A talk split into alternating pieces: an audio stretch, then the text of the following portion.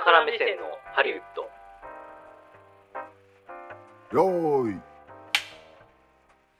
えーこんにちは久保田裕也です。こちらのポッドキャストではですね最新の映画タイトル映画事情などに合わせてですね、えーその裏で何が起きているのかといったことだったりとか、えー映画業界映像の世界のですね最新のトレンドなどをですね、まあ、主にそういう裏側のですね契約だったりビジネスだったりとかですね。そういったところから見ていこうじゃないかという番組です、えーお相手はこの方映画業界専門家。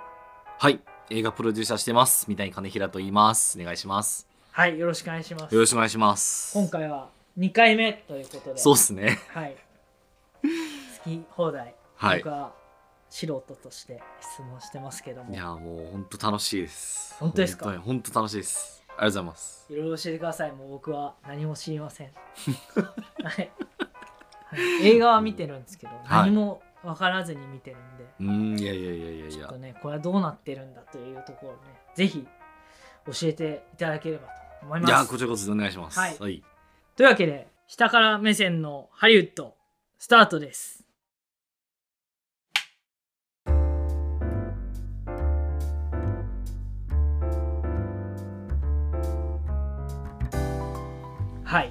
本日はですね、はい。って言ってもなんか別にテーマがないんであれなんですけどうん。最近こういうなんていうんですか情勢じゃないですか。あ情勢。あまあそうですね。コロナ、コロナね。はいはいはいはい。でちょうどね僕も先週段階的にこう緊急事態宣言がはい。解除されてってるから、はいはいはい。もしかしたら東京以外の映画館は空いてるかもしれないなと思ってうん。ちょっと足を伸ばせば映画見れるかもしれないってちょっと思って。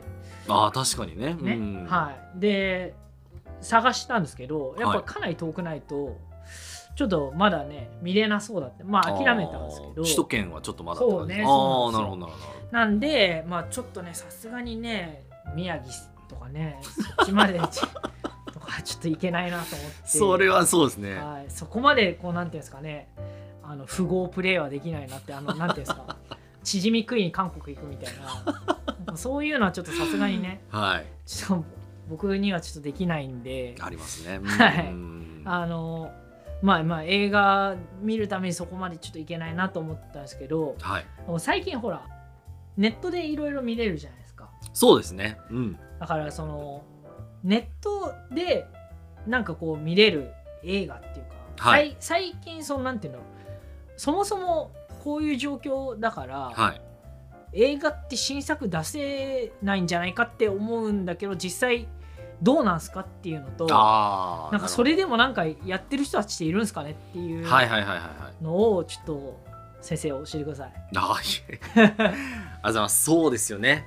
まあ多分今コロナで、まあ、映画館は行けないということで、まあ、みんな家にいるしかないわけですよね。うん。だからもちろん多分今ねこれを聞いている皆さんも多分、YouTube 見たりとか Netflix でとか Amazon プライムでとか、Hulu でとかいろいろあると思うんですけど映画を、まあ、出したい側も結局今ってもう本当にどんな作品も結局劇場かけられないからもう公開延期っていうことで対応してるんですよね。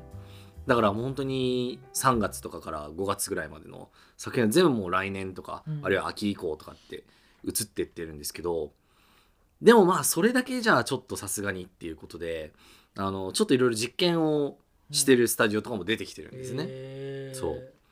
でどういう実験かっていうと、はいはいもう劇場行けないんだったらうん。もう劇場で公開しないでもう直接あのデジタルとかで提供すればいいんじゃねっていう話が、まあ、生まれ始めてるんですよ。そう。でそれがあの4月ぐらいなんですけれども、まあ、それをじゃあ初めてちょっ現ろうかっていう作品が出てきたんですよ。でそれはユニバーサル・スタジオが、まあ、やってる作品で、えっと原題が「Trolls World Tour」っていう、ほはい。まあ、トロールズっていう、まあ、そのアニメシリーズの、う、うんうん。まあ、2作目にあたる作品なんですけれどもそれを、はい。まあなんかこうファミリー向けのアニメ作品っていうこともあって、じゃあそれを一回もう劇場には出さないと。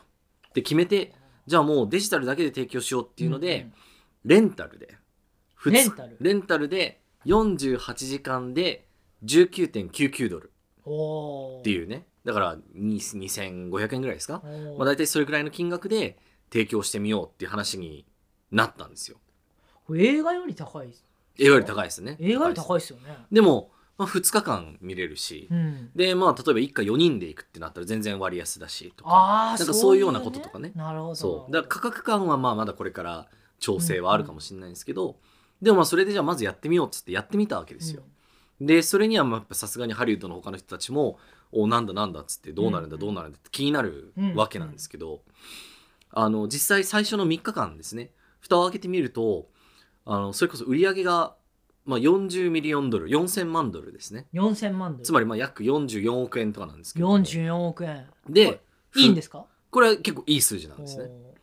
もともと劇場で公開するときに想定してた数字が大体それぐらいだったんですよ、おー。だから同じレベルのその水準を達成しちゃったっていんうことになって、およよってなるわけですね。うんこれいけんじゃねっていう話になるわけですよ。でもこれみ皆さんはうん。いろいろね関係者もいるから、うんこうなんていうの本当に様子を見てたって感じなんですかね。うんそうですね。まあやっぱりさすがにもう劇場行けないわけですから物理的に、うんっていうこともあって、まあ、劇場側もまあしょうがないみたいな、うんうん。まあどうせ失敗するだろうけどうん。ぐらいの多分スタンスだったと思うんですけど、どそれが思いのほかやっぱ売れちゃったっていうことが起きたんですよ。すごいっすね、うん。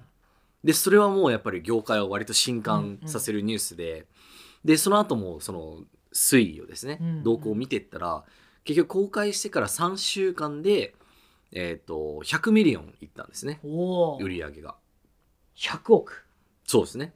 ぐらいになってあれ？みたいな。これ全然劇場で公開してもないけどみんな買ってくれるじゃん。みたいな、うんうん。話になってそのユニバーサルの人たちはまあ大喜びするわけなんですよね。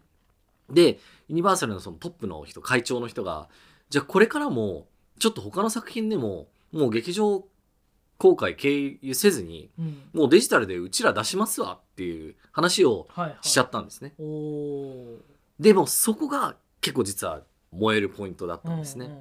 あのこれからもうそういうことをやるってことはもうじゃあ劇場には出してくれないのかっていうことで、はいはいあの今度は劇場側がそれにすっげえ反発するっていうはいはい。ことが起きるんですよ。うんうん。であの今全米で一番大きい、えー、と映画館チェーンって AMC っていうのがあるんですけれども、AMC の人がまあ代表でまあメッセージを出して、うんもうじゃあそういうこと言うんだったらもううちらは今後二度とユニバーサルの作品を劇場にかけませんっていうことを言い出すんですよ。だからもう本当もうバッチバチの今、はいはいもう喧嘩状態なんですけれども今はだからそういうところでじゃあどうすんのっていうその駆け引きがまさに行われてるっていう、これはトロールっていうのは出たのがはい。い。ついつになるんだ？えっ、と4月の確かね上10日とかその辺だった気がするんですけど。そうなんだ。じゃあもう本当に最近ですね。あ超最近です。やっぱ最新の映画事情ですからね。そうですよ、はい。や本当に。2020年4月に出てはい。それが5月ぐらいになってもう売り上げとかがある程度見えてきて。っそうそうそうそうそう。てでしいう中で。そうなんです。これはでもどう着地していくんですか？もう本当にユニバーサルからするともう出さんわっていう話になるんですか、あの本当はですねその作品映画によってデジタルで出すとか、劇場で出すっていうのをこうう使い分けていきたいっていうのが多分もともとの狙いとしてはあって、でも映画館の存在を脅かしちゃうわけですよ、直接あのお客さんに言っちゃったら。はいはい。でこれまでその120年以上の歴史の中で、うん。映画は、まあ、劇場で公開されるのが、まあ、当然で、うんうん。で一番最初に出るのは劇場で、はいはい。えー、と75日から90日ぐらいはそこでかけるっていう利権がもうかあの確立されてたわけなんですけど、まあ日本もそうですよね。あまあ、日本ももちろんそうです、うん。全世界的にそうなんですけど、スタジオ側が映画をもともとその供給するはずのスタジオがもう自分たちに供給してくれないっうんうん。ていうのはまずいっていうことになるわけですよね。でそれによってだから売り上げもその映画の分だけやっぱ減っちゃうし、まあまあそうなりビジネスもやりづらくなるからっていうので、まあ、ちょっと過剰に反応しちゃってるっていうのは今だと思うんですけれども、うんうんだまあ多分これから起きていくこととして予想されるのはあの、まあ、スタジオ側と映画館側で、うんうん。まあじゃあちょっと間を探ってみましょうやっていうことで、んん交渉を多分これからしていくと思うんですよね。うんうん。でもそうこうしてるうちに他のスタジオもじゃあうちらもこれできんじゃねって言って、うんうん。デジタルで公開さ,、さしていくっていうものがどんどん増えてってるんですね。うんうん。で一個さすごい象徴的なことが、うん。ほんと最近ですね。一昨日とか昨日とかの話なんですけど、トム・ハンクス主演のすごい大きな映画が戦争映画があったんですけど、おちょっとタイトル忘れちゃったな、えーっていうのがあって。ー、うん。でそれはもともとソニーから、まあ、出る予定だったんですけれども、それが急遽予定が変わってアップルから配信しますっていうえー。ことになってったんですよね。グレイハウンド？あかな？うん。グレイハウンドが劇場公開中止。そ AppleTV プラスで配う信まさにまさにそうですね。っていうことになっていったわけですよ。だからそこはもうソニーの判断でもううちらもこれは劇場には書けんと。うんでもうだからもう AppleTV プラスで見てもらえればいいじゃんっていうスタンスを取ったわけですね。当然スタジオからすると売り上げに当然なるから、まあそっちの方がいいわけですよね。っていうのでどんどんだから他のスタジオもそれに追随してってるっていう状態が今発生してるこれはその映画のいわゆるそのスタジオからするとと。はい。配信の時に、うん。まあいわゆるその最低保証いわゆるうんうん。MG っていうそうですねミニマムギャランティーっていうのはいを設定して、うんその金額がどれぐらい高いかみたいなところうんうんうでん取り合いみたいえっ、と、いや、多分ですね、あの、そこはあれですね、売り上げを配分するっていうな。あーやり取りで、あの、映画館だと、まあ、ざっくり言うと、えっ、と、映画館にかけた時の、まあ、チケット1800円だとすると、まあ、半分は劇場に行って、うんうん。半分は配給会社に行くっていう、うんうん。そういうあの割合なんですよね。うん。半々なんですけど、うん。これがデジタルになると取扱手数料ってプラットフォーム料みたいなのって、うんうん。結構実は2割とか3割とかその程度なんですよね、うんうんだから7割か8割ぐらいが実は上がりになるっていうことで、うんうん。全然経済的にもそっちの方がお金になるわけですよスタジオからすると。じゃあそれはもうあれなんだ。その見見られた分っていうか、うんうんうんうん。に対してのその収益配分でそうですね、いわゆるこう最初にうん、契約金みたいのはうんうんうん。発生しない、そうですね。基本的には部合ベースですね。歩合で、うん。基本的には歩合、うん。そうだと思いますね。だからものによっては違うこともある。そうですね。あのちっちゃな作品とかうん。をどっかの国でじゃあ公開するってなった時は、まあ、MG をじゃあいくらに設定してとか、うん。うんそういうのはもちろんやり取りなるほどはあるんですけれどなるほどね、うん。こりゃ大変な時代になりましたね。いやそうなんですよね。だから劇場ってどこまでも有効なのかみたいなね、うんましてや今コロナ禍で、うんうん。距離取れみたいなねことを言われてるわけですけどそんなね隣の人までうんうん。肌が触れるような距離でやっていけるのかっていうね、なるほどうん。ね、だからアフターコロナになって、仮に劇場が空いても結局埋まるのって3分の1とか以下になるっていう試算をしてる人とかうんもいて、うんうん。満席で3分の1なわけですよね、はいはいはだからそんなのもう無理じゃんっていうことに、うんえーとなるほど。なってる人もいますね。いなるほど。そう、ん。そんな中スタジオもいろんな配信の提供の形態が出てくる。はい。で劇場もいわうん、ゆるその配信もちょっと岐路に立つかもしれない。そうですね今めっちゃキロですね。うんそうですね。中でじゃあそれぞれのプレイヤーがこれからどうなるのか。という話をですねうん。フルバージョンで 話したいなとここは思います。そうですね。フルバージョンはですね audiobook.jp の聞き放題プランで、えー配信します。